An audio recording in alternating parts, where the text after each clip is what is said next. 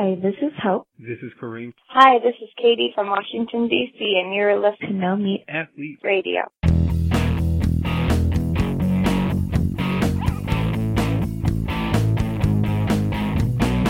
Hey everyone, Matt Frazier, Doug Hay here with another episode of No Meat Athlete Radio, episode 148 to be exact. Doug, are you pretty pumped for this one? I am super pumped for this one. This is going to be one of your shortest ones ever. I, You're going to be here for two minutes. I know. It'll be the best two minutes of my week, though. I'm sure it will. That's why I keep you on board. so uh, today I am interviewing a guy named Aaron Alexander who uh, does a podcast called Align Podcast. If you just go to iTunes, you will find that. Um, and I was actually just on his podcast last week. He is a, I guess, I don't know, movement specialist. Uh, his his he runs a, a, therapy place out in Bend, Oregon called Align Therapy. And our conversation for his podcast was really interesting. It was just a lot of good stuff about movement, um, which is a topic that's really cool to me. You know, a lot about like how how runners um, can can improve by you know focusing on aspects of their movement, and a lot of that means strengthening. But it's not just basic strength work or basic core work. Um, it's it's stuff done with a focus on optimizing movement, and that's something that's really interesting to me. Uh, I don't know, Doug. I mean, I'm guessing in the ultra community there isn't much of that, much thought given to that. Uh, when in fact there probably should be, but I, I, bet my, you know, just knowing how ultra runners are, that's that's not the uh, not necessarily front of mind. I don't think is it. No, no, I wouldn't say so. No, not one of Doug's top five tips for winning ultra marathons. No, of course not. But but you know, I mean, there is obviously you know form and and how you hold your body and and can maintain proper strength in different places is, is important later in the race, especially. Yeah, I, th- I, mean, I think runners have the reputation. First of all, runners have the reputation of not liking doing anything except for running, and I, I know how you know I, I was that way for a long time. Um, when you're really into running training, for most of us, you're just not that interested in, in going to the gym and putting in all this other time uh, with the goal of helping with your running. It just doesn't feel like the best use of time, and it's not what you want to be doing. Uh, but for personally, for me, when I was doing trying to qualify for Boston, I did. Um, I found this guy named Mark Verstegen who wrote this series of books called Core Performance, and I always recommend it. Even though I think the books are now, you know, not. I don't know if they're out of print, but they're definitely not. Uh, being actively sold anymore. Like I don't even know if you can find them in Barnes and Noble, like I found mine. Uh, hmm. But it's core performance endurance. And for me, it was like the first time when I went through this program, and it was kind of like a a, a movement uh, strengthening thing that you put on top of a regular running workout. Like they had some running workouts in there, but you would do it on top of a training plan. You wouldn't. They don't specify your long run mileage and all that. It was kind of just you you put it on there. But when I did this program, it was like the first time after running uh, at that point probably three or four marathons, it was the first time I felt like an athlete. Uh, just like in, in the I don't know the the whatever an athlete feels like is what I felt like in the way that you move, um, the way that your body feels when you're running. It just felt somehow different. Like it wasn't just going out the door and running and just doing what comes naturally, but actually thinking about the way I was moving and, and having focused on that. So um, it's something that I, I, really do think there's a lot of, of benefit to be had um, probably not just by runners, but I think mostly that's that's what my focus in this interview will be on, because um, that's that's what most of us listening to this, or, or you know, you and I, Doug, making this do. Mm-hmm. So uh, I don't know. I think it's a really cool topic, and I am looking forward to talking to him. He a, seemed like a very good guy, and I don't know if it'll be available today at this instant because I just we haven't really talked about it that much. But the goal was that we were going to put these episodes up at around the same time as each other. So if you go over and check out uh, Align podcast on that's A L I G N podcast on iTunes. Uh, you will probably find my episode on there. If not right now, then within the next few days. So um, I think that is it. We'll get to the interview now with Aaron. Doug, this has been amazingly fun for me talking to you. I, I, know it's been a real pleasure, and thankfully, thank goodness, it's been four minutes instead of two. I got to really soak in this experience. Yes, and next time we do an environmental episode, we will we will get you on the interview again, like we did for Cowspiracy, because that was really fun having an environmental correspondent on there. There you go. But I'm excited to listen to this one as well. Good. All right. Enjoy the interview, everybody. Hey everyone, Matt Frazier here with Aaron Alexander of Align Therapy and Align Podcast. Aaron, you have a bunch of letters after your name that I don't understand. So can you please uh, tell me tell me what they mean? Tell tell the nice people what what all that stands for and what you do, what your background is, and how you got into this. Uh, really, I think a very very cool field the, with the stuff you're doing, uh, which we will of course talk a lot more about. Awesome, man. Yeah. Uh, first, thanks for having me on. I appreciate it. Um, but the the letters uh, originally started off doing physical training, and that started about 12 years ago, and then that evolved into wanting to create more impact in clients' lives, and so I got into bodywork. So I got into uh, structural integration or rolfing, and that would be the the CR portion of it, and then uh, got into various different modalities. It's essentially manual therapy, so massage therapy, whatever you want to call it. So visceral or organ manipulation, cranial sacral. Essentially, just becoming really intrigued with how to get these moving parts of our bodies in order, and then educating ourselves around how to move so that every movement becomes therapeutic. And that's kind of that's that's what I'm doing. Cool. And, and did you did you come to that as an athlete, like just interested in it, because, like to, to get better, or just wanted to help people and, and liked, you know, I guess started with physical therapy? Yeah. So originally starting off as a, I think a really just insecure young man that wanted to pack on lots of muscle and, you know, just be perceived as big and strong and fast and all those things that you want as a, you know, uh, for a lot of people anytime, but especially as a younger, younger guy. And then from there, started noticing that maybe it's not just about packing on kind of like dumb muscle, but really maybe the sophistication of my nervous system is more valuable than just ha- being huge. And so what ended up happening is I started dislocating my joints. I dislocated both my shoulders playing ice hockey. I dislocated my ankle playing basketball, and the parts started falling off. you know, and it's like, but I'm huge. You know, I'm 225, 6% body. Like, how is this possible? It's like, well, because my system wasn't communicating well. And so literally had to kind of like reverse engineer the system. And I'm still, I'm a work in progress today. You know, 12 years later, after kind of like discovering how broken I was, I'm still seeing the remnants of all that in the past, and I see that with clients, and I see that with you know the world in general, and that's what we're do- what we're doing. Yeah, so uh, we I met you because I was on your podcast a few weeks ago, and mm-hmm. uh, that, to clarify, which I mentioned in the intro that I wasn't sure if they were going to be going up the same day or what, but um, that's going to be going up on Monday, June thirteenth. Yes. So that's the time to go. Actually, you can go over whenever you want, but that's the time if you want to hear my interview uh, on your podcast, where we talked a lot about that kind of stuff, kind of you know specifically about runners, uh, and and that's what most of our audience is here. So I think that's kind of where we should focus most of this. Um, I read a while ago in Tim Ferriss's book, Four Hour mm. Body, um, that I think he was talking about CrossFit endurance, and he was talking about. Uh, I mean, people will think what they will about CrossFit. I'm not going to go into all that here, uh, but you know, he said he said when runners show up to CrossFit, pure people who are pure runners, that they were always shocked at how how weak they actually were, or maybe it was that the CrossFit people kind of like to joke about how weak the runners were when they showed up. And I think I think that's kind of what you're you're getting at here, and that's that most of us, even those who think of us are ourselves as as active people, like for example, someone who who goes out and runs on the roads and and you know puts in forty miles a week.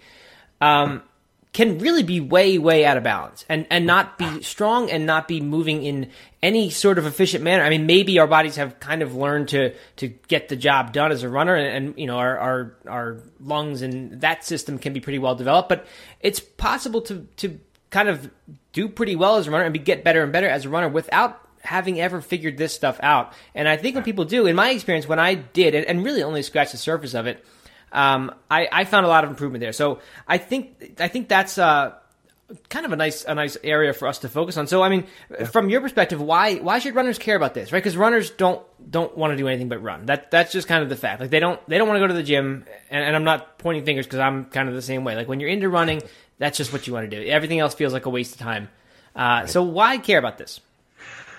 Well, so, you know, it's like walk before you run kind of thing. And so most of us come from a place where, you know, a majority of the world is working nine to five job. We're putting so much energy into this sedentary sitting lifestyle, which that's becoming like a, a buzzword now, which that's a whole other topic I'd love to get into in the relation of like the difference between the varieties of sitting. Cause there is a, a there is a possibility to sit well, you know, it's, it's, it's, a, it's an art. It's a skill. The same with standing well, walking well. But in order to get into that, kind of the, the, the more subtle mechanics of it you have to get interested. And usually it ends up taking an injury or some catastrophic event happening before you give a dag, you know, about, about how I actually move. You know, but getting into just slowing things down enough to see, do I have full function through all of these chains of joints, all the way up from my toe hinge up to the top of my head, up to my, you know, my cervical spine. Does that make sense? Yeah, it does. Um, and I think I, I also really want to go where, where you said with the sitting and standing because that's that's definitely a, a, hot topic. You know, as we mentioned in your episode, um, the sitting is the new smoking idea, uh, and I know that you weren't the biggest fan of, of you know simplifying it quite that much. Yeah. Um, let's I guess let's go there in a minute. Um, as far as like what like what's a what can a where can a runner start here? I mean, it it's listening to you talk about it. It sounds like um, it's a tremendous endeavor to kind of you know really dive into this and really learn about it. Uh, I mean, you know, realistically, most people aren't going to go to the extent that you have or, or get super into this. Um, mm. Some might, which would be wonderful. Um, but like, where? So where? Where would a runner start? Like, what's kind of the minimum that we should be doing in addition to just going out and, and running?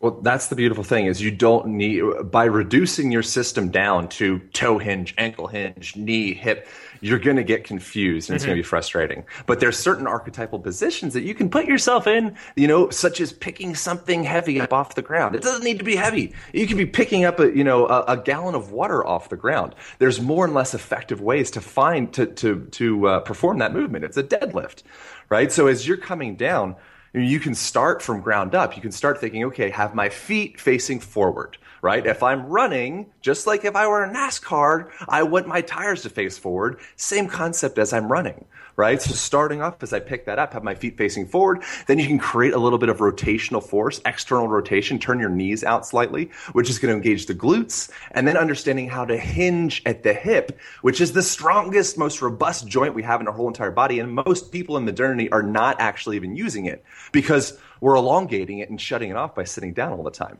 And be, so being able to hinge at the hip, being able to keep a long neutral spine, keep you know your head reaching up, and then coming all the way down through that full range of motion, coming all the way up and maintaining that integrity the whole time. That's going to uh, clear up a lot of potential movement faults just by practicing that one movement and then taking that into squatting or to, you know just real small baseline movements can you effectively pick something up off the ground will translate to do you have enough hip extension to run mm-hmm. you know, does, yeah so that? Uh, yes and i and i also I'm getting out that there's kind of two parts to this there's there's the knowing what to do and and knowing how you should be running and then there's having built that into your muscles and kind of a muscle memory type thing uh, from having done exercises that are that are going to first of all strengthen you, but also kind of teach your body that this is the way you're supposed to make this movement. Um, so I mean, so like, just if someone's listening to this and says, "Okay, this is cool," I I realize that I am probably really weak here because I never think about things in this way and I don't do anything but run.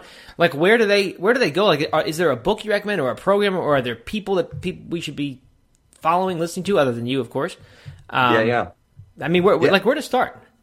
Yeah, uh, well, Stuart McGill is a, is a great great resource in relation to uh, creating stability in your midsection, and specifically in relation to runners. You know, something that I see oftentimes with runners is they have too lax of a midsection? And so if you're able to have a really strong integrated core midsection, you know, the analogy that I use is a tetherball, right? If you have a strong post, then you can smack the crap out of that ball, and you're going to get really good torque around the pole. But as soon if you had you know a, a like a, a Twizzlers post, you hit that ball, it just falls over. You don't even have a game. Mm-hmm. Right. So, so that's a, a, really, really crucial component is being able to find integrity through that. So he has a couple exercises. He calls them the big three. It's essentially different varieties of planks right? But just integrating that midsection is a great start. I think Gray Cook is a fantastic resource in relation to you know functional movement movement uh, assessment and figuring out a couple baseline markers of do you have full range of motion. Uh, buddy Kelly Starrett, who's one of my you know one of my favorite folks out there in the world, he has amazing information. I like to think that I have good information. You know, there's there's so many resources out there. Uh-huh. you know, that's that's that's that's a start. Yeah. So I, I guess what, what, I'm still trying to get at here um, is, you know, like, like what do you actually do? Like, um, I mean, I guess that that makes it sound overly simplistic, but like like what can a runner do on a daily basis where, where so that so that it's not this big project? Like i need to go learn and listen to all these guys and like this huge overwhelming thing i need to go do all this before i can improve. Like is there a is there a two minute drill thing someone can do before every run or in the morning when they wake up that that's just going to kind of start someone towards moving better uh, and I don't mean to be putting you in the spot. I kind of no, no, it's great. Um, I mean, is it something like that that like you know just just begin with this? I mean, I know there, there's all kinds of different series of exercises and series of uh, core exercises on Runner's World and every other site, but it's hard to know like what of that is is real and what they've just looked at another site and put it up. You know, right. yeah. Uh, so obviously it depends on, on the individual, what's happening. But something that I see in my clinic on a daily basis is sloppy feet. You know, so people end up having pronated feet. They end up in the navicular, the, that, that medial bone there end up essentially just being smeared against the ground. And then we go out and run on top of that foot that it needs to, we need to develop the architecture of that thing. You know, so coming back to squatting, I think squatting is one of the most effective shotgun approaches of first get some video. I mean, you could look at you could look at my website. You look at there's there's millions of videos out there in relation to how to do a functional squat, uh, but you're going to get so much bang for your buck with that because you're looking at developing the architecture of your feet. You're looking at stacking your hips over your feet and, and, keeping that organization all the way through the spine. You know, so I would say get a kettlebell. That would be a great example. Okay. You know, every morning wake up, swing your kettlebell and really get fascinated with that hip hinge. Really feel your glutes engage maybe for the first time in a while you know and and as you start to get that gluteal engagement what you also end up getting as a byproduct of that is support and stability through the sacrum through the lumbar spine. If you are listening right now and you squeeze your butt and you feel the whole shape of your spine change that means you can you have some architecture reorgan architectural reorganization to do around that. And simple archetypal exercises like deadlifting squat is a really simple safe foundation to get started from. And then from there we can build. Like that's by no means where I want to stop. Is like that's how I want to live my life is a squatting, deadlifting guy. Like I want more than that. But until you can do that, I wouldn't recommend you move you move on. Yeah. Is that yeah, I think that, I think that's crazy? perfect, and I and I love that that is really simple. Right? I mean, that's that's not a series of twelve new exercises that you need to do each day. Uh, very few people will argue with with the value of squats and deadlifts. I mean, and, and, often when they do, it's oh, you shouldn't be lifting such heavy weight. You're going to hurt your knees, you know. And I think probably a lot of that is is uh, you know just just not really true if you do it correctly. But I love that you that you recommend just a kettlebell. I mean, it's not you don't need to have 250 pounds on your back to to get that stuff right. Um, like, do you know? Have you heard of Mark Verstegen? Do you know him?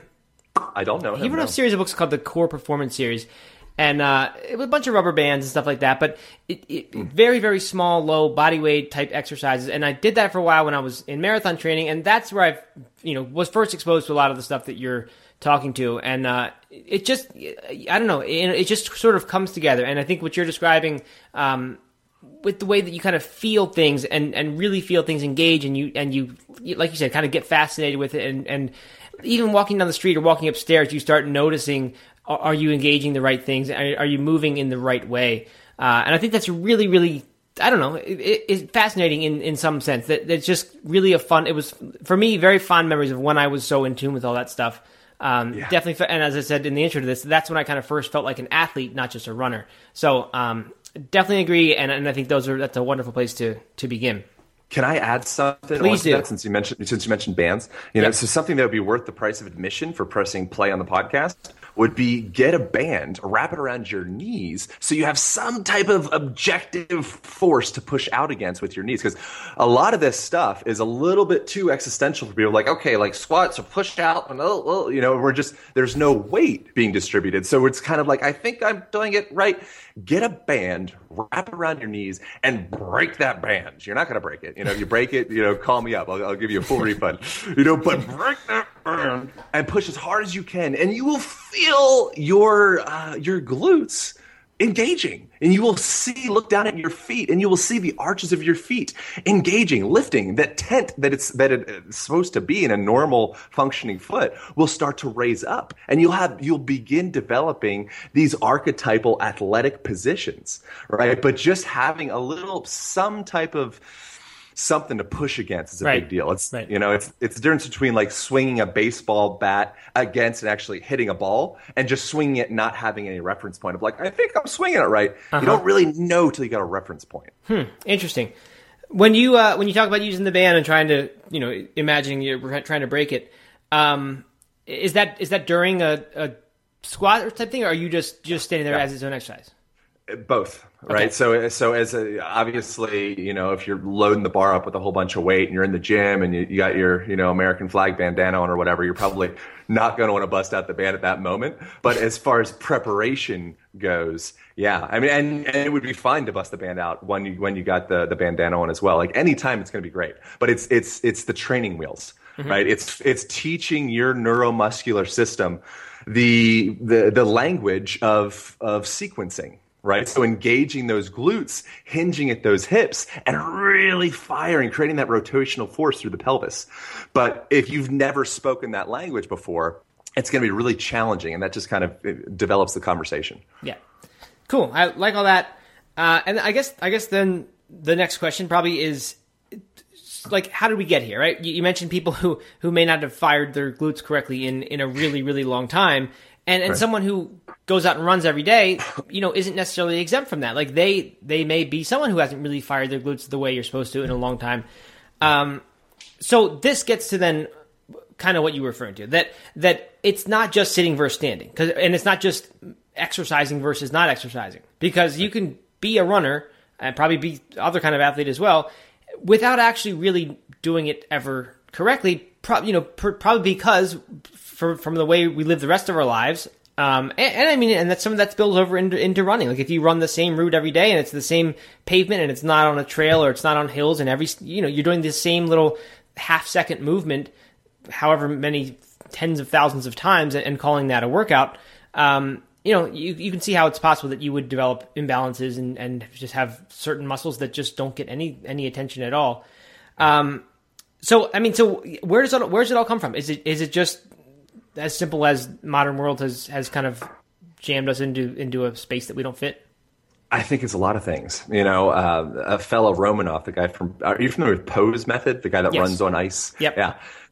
I, I believe it was him. I've, a lot of people have said this, but I, I'm, I'm taking it from him. Of uh, essentially children around first grade, all of a sudden their mechanics just get blown out. You know, if you take a child and just let them be barefoot and run around the woods and the grass and do their thing, you look at their hip hinging and their squatting; it's immaculate. And then all of a sudden, for whatever reason, we feel, you know, in the last 30 or 40 years, whenever high heeled athletic shoes came out, we feel that we need to change the fundamental mechanics of our whole entire body because you know Nike says so or whatever it is. Yeah. You know, and then and then on top of that, then we force these kids that want to play and they want to develop their nervous system via touch and texture and movement and we put them in chairs and we give them books and we force them to get into this rote lifestyle of memorization and studying to the test and completely abandoning creativity right? And that's you know that's metaphor for what's happening in the body as well. We become linear robotic movers at a young age and then there's a few you know minority yourself and i like to think of myself uh, of people that, are, that recognize this around age whatever and start piecing themselves apart, parsing all these things out. But I think it's a product of sitting desks. I think it's part of high heel shoes. And then the other thing that people do not talk about is insecurities.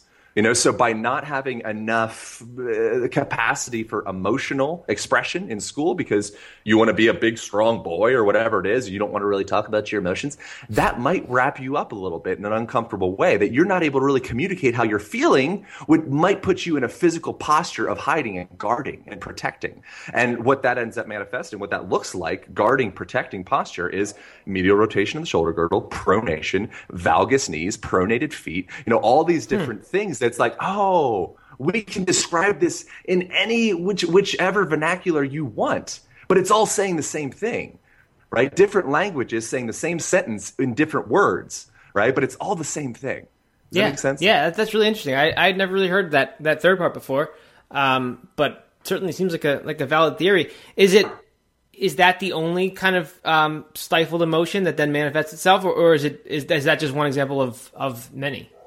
No, well, so in from my perspective on things, the emotions that we end up getting stuck on are the uncomfortable ones, right? The feel good, woohoo, we win, yay, right? That's like, yeah, it's good. You put yourself in to a very open position. Open position being long neutral spine, right? Open uh-huh. position being standing up on top of your feet, hands up over your head, finally bringing circulation down through your arms and your shoulder girdle. You know, it's like we end up from that position. Our blood, our lymph, you know, our synovial flow, everything is is moving. Yeah. It's not until you say, "Oh God," you know, and you're scared, or you're you're you're you know you you're about to cry, and you end up going into that contraction. That's when we end up holding on to stuff it's it's a, little bit of a bummer that that's the case.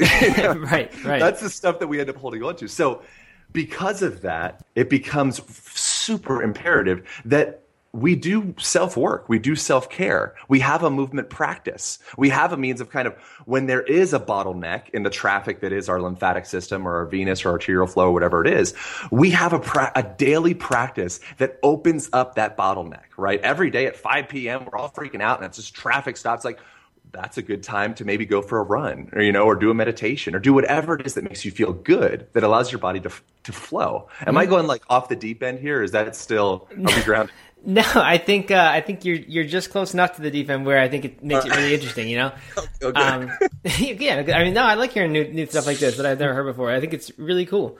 Um, so yeah so when you mentioned like a daily practice um, I, I again thought you were going to go to one of those routines to like do these 10 things is it is it more just have something that that for you works and makes you feel like you know those emotions that that would kind of open you up and and just make your body move?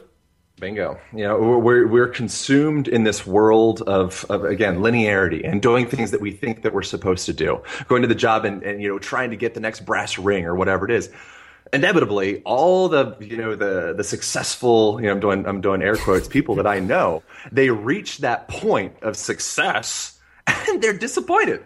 Uh-huh. You know, uh-huh. because they feel kind of deceived. You know, they think that they get to that point and they're going to be happy, and they then they end up achieving that million dollar goal, whatever it is, and they're still them. You know, but the but the people that I you know I just got back from six months and I was in Africa and Europe and cruising around and studying movement and blah blah. You know, and one of the things that I witnessed with that is that oftentimes the poorest people that I was spending time with smiled the most. Imagine that right? So they were barefoot. They're out, you know, hanging out in the sand. They're in the sun. They don't have all this nonsense schedule stuff that they feel like they need to be attached to all the time. And they happen to be really, really healthy. You know, hmm. so if we can kind of just tap into that, people call it flow state, you know, whether it's music, whether it's writing, whether it's going for a run, you know, whatever you're into, I was just reading a study in relation to uh, African dance and drumming. So, you know, it increases DHEA and natural killer cells. And, you know, it's like, yeah, yes, of course. You know, you can shine your flashlight, your scientific flashlight on any little nutritional panel deal that you want. And it's just like, whoa, when you do this health uh, this beneficial thing for you, wow, you see that these different hormones end up increasing. That's great. But you could shine that on any one of those hormones or neurotransmitters and it's going to be going up. But mm-hmm. we just, we need these scientific studies to back it. So it's like, that's great that we have them, but just finding something that puts you in a kind of a flow state, if that if that word makes sense to people. Yeah, it does. And this is funny. I always a lot of people have asked me before, like what um, well, I guess it wasn't from asking. It was more that talking about like if if you kind of want if your whole life is a mess and you just want to start, you know, you, you have all these billion different habits you want to change. Where do you begin? The place I always tell people to start is uh, is by creating like an anchor habit, and basically for I think what that is the the way to really get your life in order is to just start carving out some amount of time for yourself and it doesn't matter what you do but just pick something that that you like that that isn't urgent it's just something that you always kind of feel like, man, if I if I just had 30 minutes more per day, this is like where I would spend it. If I had no obligations, not just nothing else to do, this is what I would do. I always tell people that's like that's your first habit. That's where you start because that's going to start to pave the way to everything else. Um, which sounds a lot, you know, like like the same for the same reasons that that you're talking about here. Uh, however, though, I was going to say, so it sounds like um, we would need to qualify that somewhat and say, well, let's make it something with movement, and, and that's where we can begin getting healthy. But you mentioned even something like reading when when you just listed a bunch of things. Um, so how does that how does that jive with with all this? Like, I mean, because often people read, it's not not in any sort of opened up posture. Um, sure. Is is it just that that it kind of gets you you know gets gets you in a nice state, and then then from there you're going to exhibit those movements throughout the day. Yeah, well, so uh, well, studies show that body lang- body language is about 65% of the way that we communicate. Then it's something like 30% is tonality and the rest Yep, of it's and- actually the words that we say. Right. Right. And that obviously depends on the individual and blah, blah, blah. Right. But we communicate via body language. Right. So when you see somebody and they're feeling kind of down or kind of bored or kind of aimless or whatever it is, you can see that in their body right? And you can see that the way that they present themselves, the way that they walk and sit and stand, right? And our so our limbic system, portion of our brain that ends up being, you know, like the fight, flight, animal, mammalian, um, that's the same part that ends up being responsible for the tonus of our musculature. Same part that's relating emotional self is sending the same f- frequencies saying, okay, when I am feeling really anxious, the tonus of my musculature is going to get a little bit higher right? When I'm feeling really relaxed and just real, oh wow, we're in the hot tub and I just love everything about, or I'm reading my book and I'm just so comfortable and feel so safe here. The tonus of your musculature will then down regulate. It will relax. Right. So, but by getting, by going bigger than just thinking exercise, right? Or just thinking perfect diet, it's, am it's joie de vivre. Do I do I genu- am I genuinely stimulated by my life? Right? Because if you don't love your job, if you don't love your relationships, whatever it may be, I promise that will have a physical, physiological impact on the structure of your body. Right? And so it's it's it's that it's the question of why that I'm really intrigued by. Hmm. you know, what's the point of any of this stuff? Yeah. Right? We can become we can become very myopic with with with anything and that'll take us so far. But eventually the sustainable approach is going to be the one that you are smiling and enjoying yourself the whole time. If you're martyring yourself for your fitness, you will give up unless you're like really committed, you know, and then but you weren't happy. Yep, yep. This uh this for me brings to mind the book The Blue Zones, which I would imagine you've you've come across if not read. Um where where they you know as far as diet, I mean that that's kind of a different topic, but but you know whole foods, of course, lots of that stuff. Uh, but when it comes to movement and exercise, very few of the of the longest living people in the world. Uh, I shouldn't say longest living in the world, but in, in these pockets where they have very large percentages of people who live to be 100 or more, um, the, the type of exercise they do isn't what we in this culture think of as exercise. It isn't that they go out and run for 30 minutes a day or go to the gym this many times per week. It's that they do gardening or they live in a hilly area. And then they've got all this other stuff around them, which is related to longevity, which are the things you mentioned that, that they are happy because they're surrounded by loved, loved ones. They feel a sense of purpose in their life because even in old age, they're respected and still have roles and jobs and things to do because they tend to live with family members. Um, so all this stuff is tying in. I think it's really interesting and it's so much more than, than what we want to do, which is give it this little prescription and say, well, then the way to fix it is to start standing instead of sitting, and and that's like that's now the key to health, or thirty minutes a day of exercise and a, and a healthy diet. Um, it's it's something much more holistic than that, much much deeper and bigger, and I think uh, I think it's really cool to kind of to you know just to hear you point that stuff out.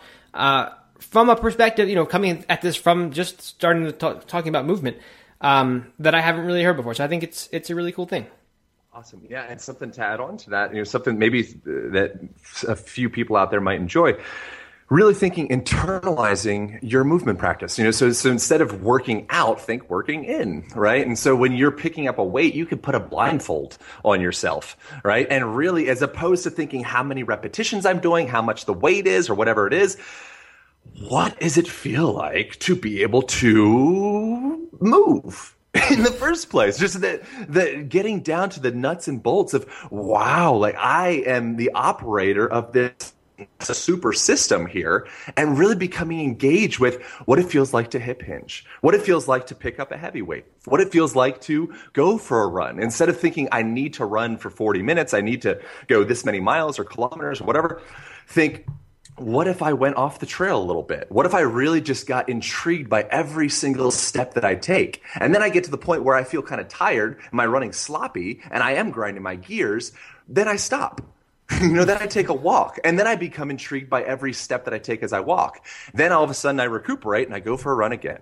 Right? That type of thing, if you're genuinely intrigued by yourself and by your movement practice, that's sustainable right? And that's the seed. It's teaching someone how to fish as opposed to continuing to feed them fish or going beyond that and getting someone excited to fish in the first place. mm-hmm. Mm-hmm. So, so this, this inspires me for sure. Um, but then I start thinking about, I know how I am and I know I like having a regimen to follow.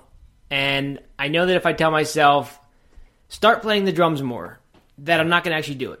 Or if I tell myself, start eating better, you know, or, or start eating more salads, I'm not actually going to do it. I need a rule that says make make your salad, have it ready while you're making dinner, so that you actually eat it, because then it's way more interesting than, than anything else. Because there's no other food as that's available right then. But once it's on the table, then you know, then then with the other food, I'm not going to eat the salad. Um, and I, I'm the same way with you know with workouts. You know, I, I want to know exactly what I'm doing as a run. Um, and I and I'm just gonna imagine that many people have the same mentality because that's what we've done for so long. Um, and it would be wonderful to totally escape that and just say, I'm throwing all the training plans out and I'm just going to, you know, pursue my curiosity and let my imagination run wild on my run and, and you know, frolic through the woods, which I'm not making fun of that at all. Like, I think that's really cool. And, and I would love if that was really how I worked out. Um, so, so what do you do as a, as an in-between step, like on the way to that type of mindset? Um, do you i mean is it is it go for a run and and do push-ups here and there every every 10 minutes? Or is it, is it you know is there a, a, sort of prescription type thing that we could that you could say like here's here's kind of a way to start moving towards this different way of thinking about movement instead of just exercise? Yeah i, I mean yeah it's it's changing your perception which that all of a sudden that gets into a a huge wormhole that not a lot of people are willing to, to necessarily jump into. It's like we all see things differently, you know. So it's like Stoic philosophy 101. It's not about the events that take place, but your perception thereof. You know, so getting into that, that mm-hmm. it's it's a process, man. But something simple, tangible, something that we can really, you know, bite into. I would enter a competition immediately. You know, whatever. Like it needs to matter. You know, you need to get up. You need to say, people are to see me do this in 45 days, uh-huh. you know, all of a sudden everything shifts. It's not this like, ah, maybe I'll change my diet, whatever. It's like, no, people are going to see my fat ass doing this thing. Like, I need to change this immediately because I'm on a timeline. I'm on a deadline. Same thing, writing a book or doing, getting anything done. If you don't have a deadline, create a deadline. You know, and that would be, I think, the fastest way to see really, really phenomenal results in your, in every aspect of your life. Put little subtle deadlines in there you know but like i did a i was in a my first ballet performance last year and i started ballet i started yeah. ballet like four months before that uh-huh. and i didn't realize that the, the class that i was taking they're like you know this is actually for a performance right i'm like oh my god and i'm like all right and, and, you know that you're the only guy in this class so you're gonna be the lead and wow. it's like all, all right i, I guess I guess I'll learn some freaking ballet in the next three months. You know, and, and it became relevant. You know, but it, until it really becomes relevant, you know, until you have some some some skin in the game or money in the line, you probably won't change unless you are masterful with really getting into your own perception. But that again, that's that's a bigger bigger bigger bag of kittens. Yeah, yeah, yeah. well, I, I think I think your example is a good one um, because you know even me like I was thinking, okay, well instead of running, let's think about how, how we can do running in a more adventurous way, a different, more you know, add some more variety into running. But but your example, I mean, what what you do for for a change of pace is go go and take a ballet class and enter a ballet competition. I mean that so so maybe maybe the answer is get out of the running box, right? I mean, you don't necessarily have to do running as your exercise. You could do something totally different. And I think even when we think totally different, most people aren't thinking ballet as even an option. I mean, not even coming up as as a one of the choices. Uh, so I think that's really cool. I think it's a I think that's a, a really good uh, for anyone brave enough to do it. Next step, not necessarily ballet, but just something that's totally out of the, out of the realm of what you've considered before. I think that's a, a wonderful uh, way to get out of a fitness rut for sure. And, and, and I am personally inspired right now to do something like that. yes, and maybe not even, and maybe it doesn't even necessarily be, need to be traditional movement based. You know, maybe there's like a, a improv improvisation class in town somewhere mm-hmm. where it's like oh god i need to think on my feet well guess what your body is is hardwired into your brain your movement pattern is a representation of your thought patterns and so if you're able to think on your feet and you're able to express with your body then you are exercising and you are getting smarter right? Mm-hmm. And that's the thing is when we when we talk about body language and you got to be upright and you got to show your heart and open your shoulders and raise your those are again all archetypal positions of stability, support, and balance, right? And you can fake it till you become it, you know, or fake it till you make it or whatever.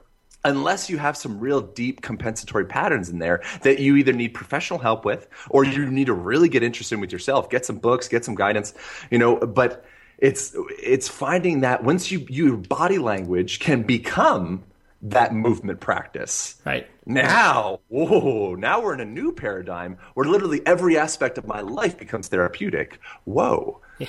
Right. Cool. So, um, I guess uh, in some way we're risking, you know, turning someone off here who's saying, "Well, I got to work eight hours a day, and this all sounds wonderful, and I've got to commute, and I've got all this stuff."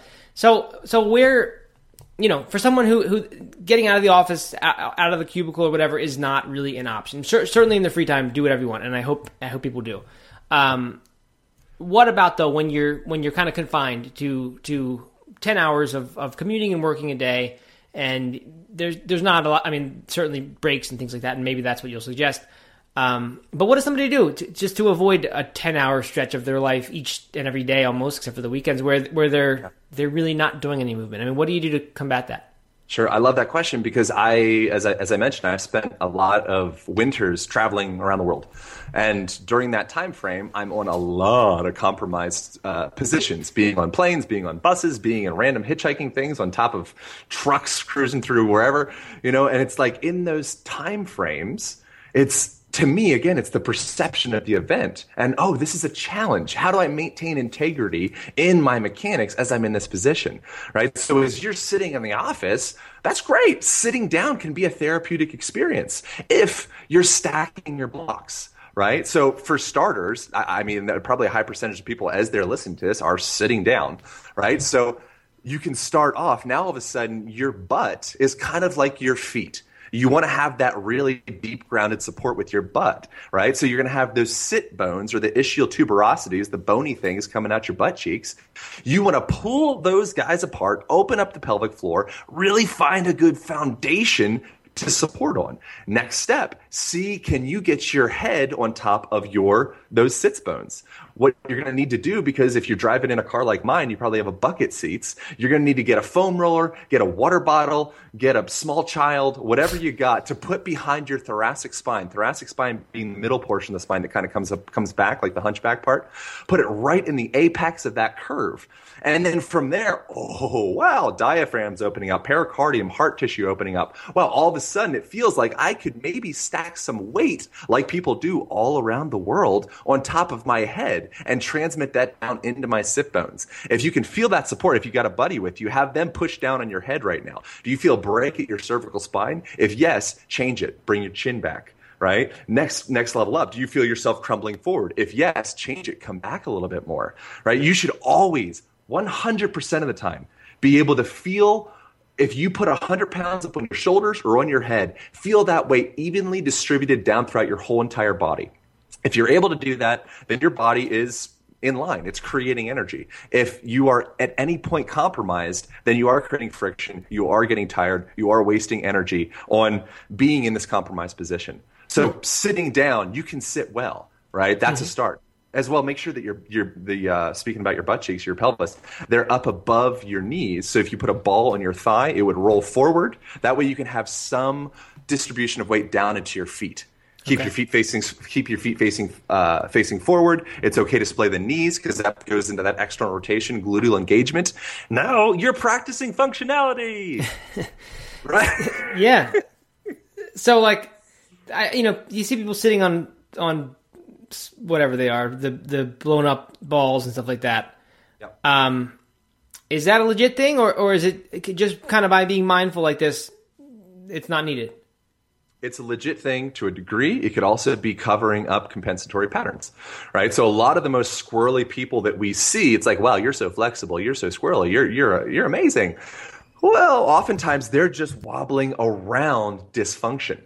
They don't have that hip hinge. They don't have range of motion through the toe hinge and the ankle joint. They don't have stability through the spine, but they keep on wobbling. So, metabolically speaking, better. But from a, from a long term foundational, creating a, a, foundation to your structure perspective, I would sort out these other foundations before I got into stability work. That being said, yes, get a stability ball. It's you know, it's like, but but have that in there as a tool, right? You know, so I would recommend having a standing desk and then have the option to sit and then have the option to sit down on the floor. If you're sitting down on the floor, which I know this isn't going to apply to a lot of people, but for a lot of people it will, right? You have a laptop if you're sitting down on the floor, you can look up lotus position in yoga, right? Then that's literally the exact same thing that I'm explaining, but instead of being sitting down like a normal chair, you're now sitting on your butt. But all the all the same principles apply, hmm. right? And then going from there, so now okay, we're in that position. Now I did that for ten minutes. Now I'm going to go into like a dojo kind of sitting on my shins position, stretching, opening up that quad tissue, opening up the knee, and still finding that same stack. Then I'm going to stand. Then I'm going to sit normally right? And, and then I'm going to go take a walk, and I'm going to take my shoes off, walk outside, and do my calls on the phone or do my calls on on uh, a speakerphone, and uh-huh. take a walk as I do it. Right? Hmm. We can do this. Like we we can change this modernity and, and sitting in an office to being significantly, massively healthier than what it is. It's right. just we don't have the education, and then as well, our baseline, our bodies, it doesn't feel good to move for a lot of people because we haven't moved well yet. Right. Right, and I mean, it doesn't feel good to stand either. When you when you first get a standing desk and, and try to do it, it's really hard for a while to to even get used to that. Um, but I like I like that you mentioned. I mean, the idea of, of just kind of mixing it up. I was going to ask you if is standing in all cases better than sitting, even if you're doing sitting right. Uh, and, and is someone you know if they had to choose, would they be better off standing all the time than sometimes standing and sometimes sitting? Um, it sounds like it sounds like no. I mean, it sounds like for you it would be sort of do do as many different positions as you can. I mean, not maybe not as many as you can, but you know, do a bunch of different things. Is that is that accurate? Uh, yeah. So once again, it comes down to the foundation and the structure and the integrity of your stand and of your sit, mm-hmm. right? They're just different ranges of motion, right? So as you're in a standing position, right, your musculature, it's just different degrees of contraction and, and flexibility, right? As you sit down, it's just a new range of motion, right? We need to go through a full range of motion. So we need to go into a full, you know, they call it third world squat, which is ridiculous. It's just a human squat, right? But go into a third world squat and be able to come all the way up into standing. That, that's what we need right? So if you're sitting in a chair and you're at 90 degrees, you are practicing 90 degrees of flexion at the knee. That's what you're you're working out right now. That's that's the, that's the motion that you're isometrically practicing. Okay, you need to expand that and go through the full range of motion, just like if you were in a gym. And let's squat all the way down, butt to ankles, right? And then we're going to come back up and we're going to stand and we're going to work. You know, it's tadasana in yoga. We're working on really finding that integrity through the whole system. The whole thing is every moment is an opportunity. We need to change our perception on that. It's not just I'm here at the office for X amount of you know hours or whatever it is, and then I'll go work out. No, right, no, no. Right. You started working out the moment that your eyes woke up in the morning. Right, as soon as you roll out of bed, how am I rolling out of bed? Am I rolling out of this, the bed in kind of a sexy way? Do I have a partner there? Am I attractive to her or him? You know, as I get out of bed, or do I look like a slob? You know, it's like it's it's starting immediately. You can work on this. Every hmm. moment's exercise. Yeah, that's really cool. I mean, um, yeah, it's just I'm, I'm like I said, very inspired. I I I, I want to go make some of this stuff happen. um, how do you remember to How do you remember to focus on this in every moment? Tie a, tie a little ribbon around your finger or something? Because everything else feels horrible right? Mm-hmm. So it's, it's it's like anything. It's if you get your your your uh, your, your running up to a higher degree where it's like, wow, now I can you know, run a mile in six minutes, you know, whatever it is. For that feeling of when you can do more than walk a mile, if you had a taste of that again, you'd feel horrible because you know what it feels like to have more aerobic capacity. Right? right? So, from a mechanical perspective, when you know, when you taste it, when you you have a taste of, of functionality in your body, sitting like a slob or standing like a depressed, you know, subservient individual, it's not comfortable anymore. And you're like, well, but oh, it's so comfortable just to kind of like crouch over and put all that stress and stickiness in my organs. You have connective tissue throughout all of your viscera, your organs, right? Throughout your heart. They're all relating to the psoas muscle, what everybody talks about in relation to running and such. They're all bound together there. When you end up compressing that by folding yourself forward, you end up sticking that together. Then when you go up into extension to open up, you're stuck, bud. Like you can't, you can't move because you stuck yourself in that position. So when you unstick and you come back and you have just a taste of stick again or adhesion, it doesn't taste good. right. and, and that's, and that's the thing. If you can get to that point where, where dysfunctionality feels gross, you're on the right track. But first, we got to figure out what the heck functionality is, and that's kind of what we're working on. Cool. Well, I'm going to dive into this stuff. I'm, like I said, I'm, I'm really interested in this. Um, two more questions for you, mm-hmm. and, and, maybe maybe we'll want to do another episode or something once once I've got some experience with, with this, and then want to want to share that with other people, like where to you know just where, where to where to begin and what to do. Um, but I got two questions for you that are that are very common among runners. I, one's not a question, but um, foam roller. Runners love foam rollers. It's it's yep. our it's our favorite favorite tool. Um, what what do you think about that? I see I see on your website you've got a little uh, package that I think includes what looks like a foam roller. Um, so is that does that mean you're you're a fan of this this? Absolutely. Yeah, yeah. Foam rollers are interesting. So they get a lot of they they got good rap, they got bad rap. It's like coffee. You know, you can look up and find a million reasons why coffee is the best thing in the world, or the same thing on the other end. Yeah. Right. So foam rollers. The thing is, most people are using foam rollers incorrectly. Right. So when you're looking at, at tissue adhesion or stuckness, right, we want to get, or dehydration, we want to get tissue layers to be able to slide on top of each other. Right. So we want to have that, we want to have fluid tissues right? And so when they get bound together because you were sitting in the same position all day long, you weren't allowing to keep that, that fluid movement going throughout your system. They get stuck by pressing a foam roller down on top of adhesed tissues and just putting it right on top that's not going to disadhese them or un- untie those or rehydrate those, mm-hmm. right? What you need at that point is you need a ball or an elbow or you know something. To think of it as more like we're getting in between what's called the muscular septa, which is the space in between the muscles, which just so happens to be where acupuncturists shoot for with meridians. Is in between there. That's where most of the mechanoreceptors are, et cetera, et cetera, right? So if you can get in between that musculature and start thinking of it as like world's most friendliest scalpel is the analogy that I use use of you're literally getting in and starting to open up those muscle bellies and then bringing more movement into that system that's a more effective way to use a self-care tool. So in, in, that situation, the way that I would use a foam roller, I use it as a lever for joints, right? So I'm thinking like with the hip, for example, if I wanted to get more hip extension, then a ball wouldn't be necessarily the most effective way because that gets in between muscular septa. I want something to pry that hip open, right? So then I could put the hip right in front of that little bony thing in front of your pelvis there. It's called your anterior superior iliac spine. You're going to put it right in front of that guy. And then from there, you can start to lever open a little bit of space in the front of the hip. On top of that, you can start engaging the glutes, engaging the posterior chain right? And so by doing that engagement at the backside, it disengages the front side. And you're starting to really find an equilibrium front to back, inside, outside, left, right, mm-hmm. right? So using, having a, a full toolkit, I think is important. Balls separate muscular septa. Foam rollers get into levering joints open. Bands do a whole bunch of other stuff that we can talk about if you want.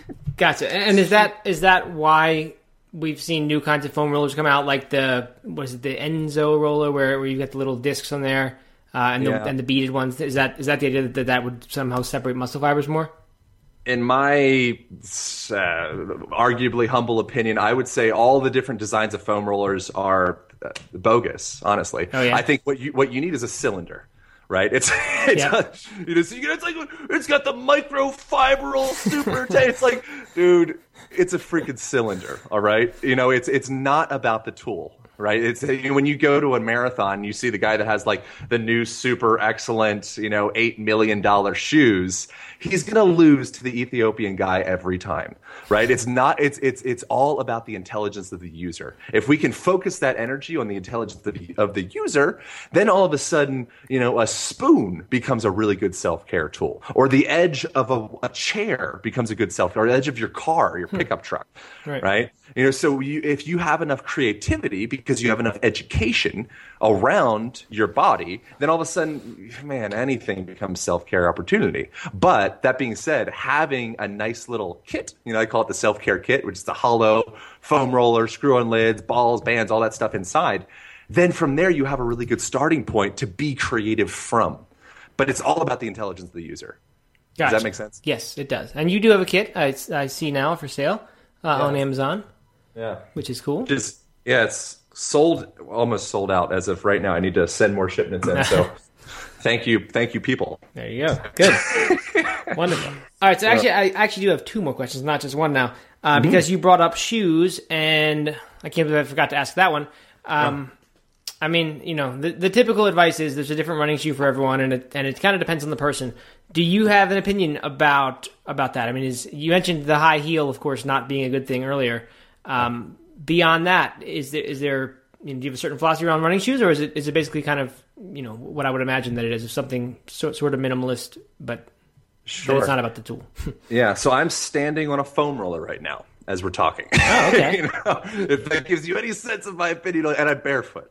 Right, so there's there's a, a fancy term called positive support reaction, which is something that happens in your feet and your whole lower body and your whole body when your feet have something to grip onto. So when you're walking on rocks and walking on land and barefoot, you know, or in a minimalist shoe, if you're able to actually activate that musculature of your feet, your feet are complex, man. You got 26 bones and 33 joints and a zillion movement potentials from there. It's like a chess game, your feet.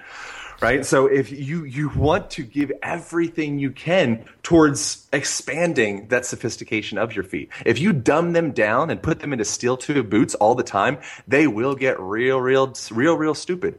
Right. Because they only are going to become as intelligent as you ask them right? And so it's, it, but then the the balance with that is if you have stupid feet, I apologize to anybody I'm, I'm offending by calling your feet stupid, but you know who you are if you have stupid feet.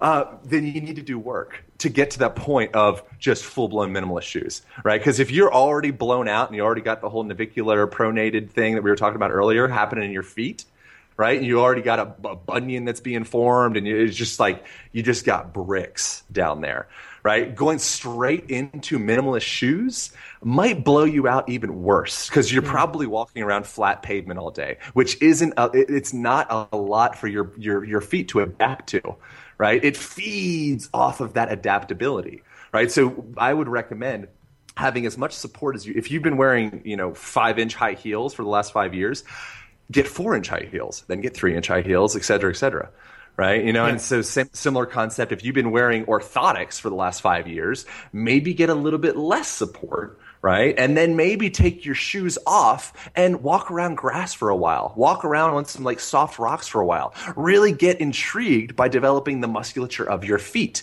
And what you will feel is you'll genuinely feel more yourself. You'll feel stronger. You'll feel like, you know, wow, I can kind of do almost everything a little bit better now that I have muscles in my feet to support my, you know, it's the foundation of your body. Yeah. Right. But you start to build upon that. And eventually you can be barefoot on pavement and go for a run. And you're strong enough and you're sensitive enough to be able to guide yourself through that. Most people are not there right? And that's the thing. That's that's that's that's when minimalist shoes get a bad rap because people that are unprepared get into that and they have blown their feet out worse, Right. right? But it's Right. it's an education. Right. So you mentioned orthotics. Is there ever a moment then? I mean, obviously, it's it's not always the answer to jump from orthotics or, or whatever. You know, even if it's not to that extent, but the built-up shoe to the minimalist shoe. Is it ever the right decision to to get orthotics? I mean, for for some small amount of people, is that could that be something to a short-term thing that you do in the meantime, and then that's where you begin your your journey of moving away from that? Yeah, yeah, and this is kind of one of those suspect questions that can make a lot of people, you know, angry because we have strong opinions about Yeah. orthotic, pro orthotics or, or anti orthotics.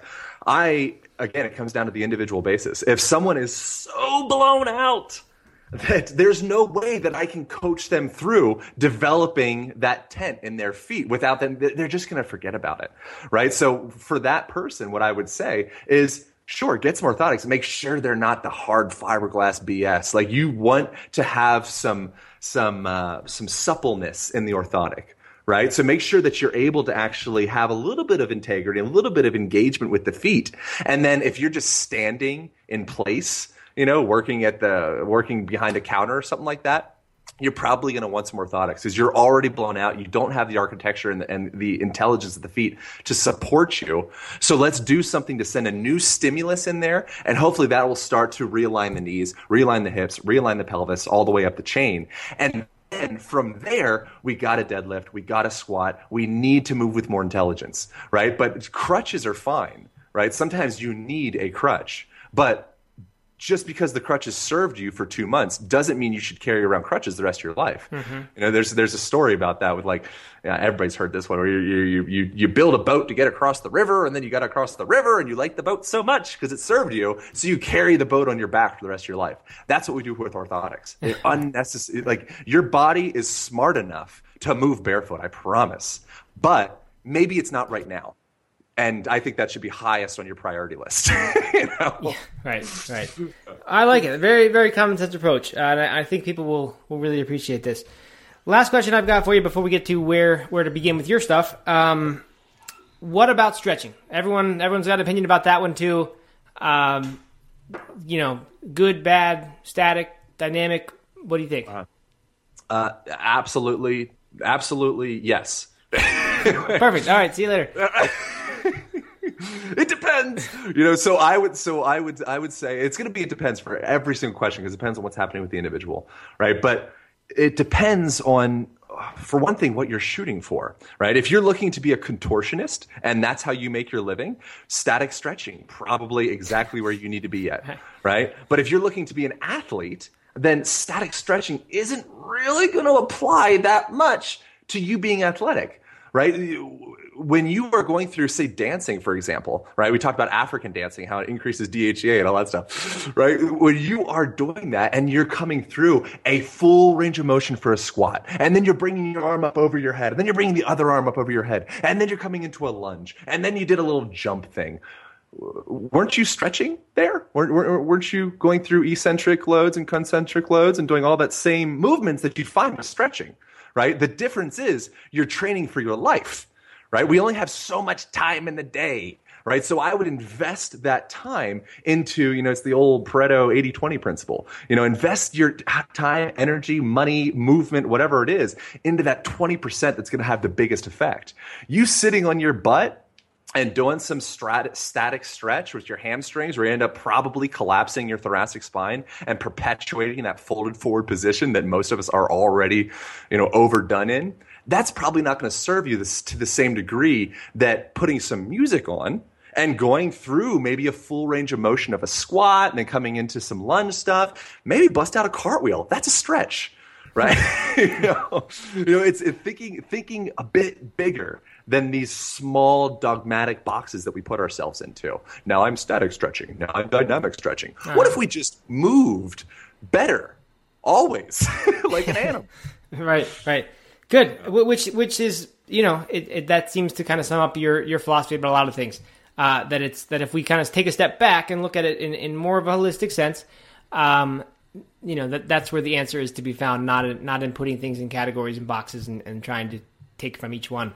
Yeah, unless um, it serves unless it serves you. Sometimes that box it's like a crutch. It serves you for a time. The question is, are you able to get out of the box? Great. All right. So, uh, if someone like myself, is inspired by this and wants to really dig into all you've got uh, going on at your site and your podcast, where should we do that? It's aligntherapy.com. That's where I'm cruising around right now. Yeah, uh, that's it. Of course, the Align podcast. But once on the site, is it? I mean, where where do you dive in? Is it get the uh, the self care practices free download? Yeah, um, that's that's a great that's a, a, great easy free place to start. Uh, from there, I have several hundred videos on there. I have courses. I have the, the self care kit, which I think is great. I use it a lot. Uh, I always keep it with me in the car, which is essentially, like I said, already mentioned before, foam roller, balls, but everything you need to see it. And uh, yeah, so aligntherapy.com is is the place that you'll get everything. That's the hub, and then from there, all the little spokes come come twirling out. Cool. And the Align podcast, uh, you can hear much more of similar conversation. Uh, only I was the interviewee, not the interviewer, uh, on Monday, June 13th at the Align podcast, which you can find on iTunes. Um, so, that it? That sum it up, Aaron? Yeah, I would like to say that your interview, my interview with you, you are much more interesting than me. So. I, I don't think so. This has been really good. I mean, we I, I, want, I thought this was going to go half an hour, and we went an hour because I, I got more and more questions. And I, I really, I think this is wonderful. Awesome. So uh, I appreciate your time. I appreciate all this really good info, and uh, it's been a pleasure to talk to you. I hope we can do it again sometime. Love it, man. Look forward to it. All right. Talk to you later. Ciao. Bye.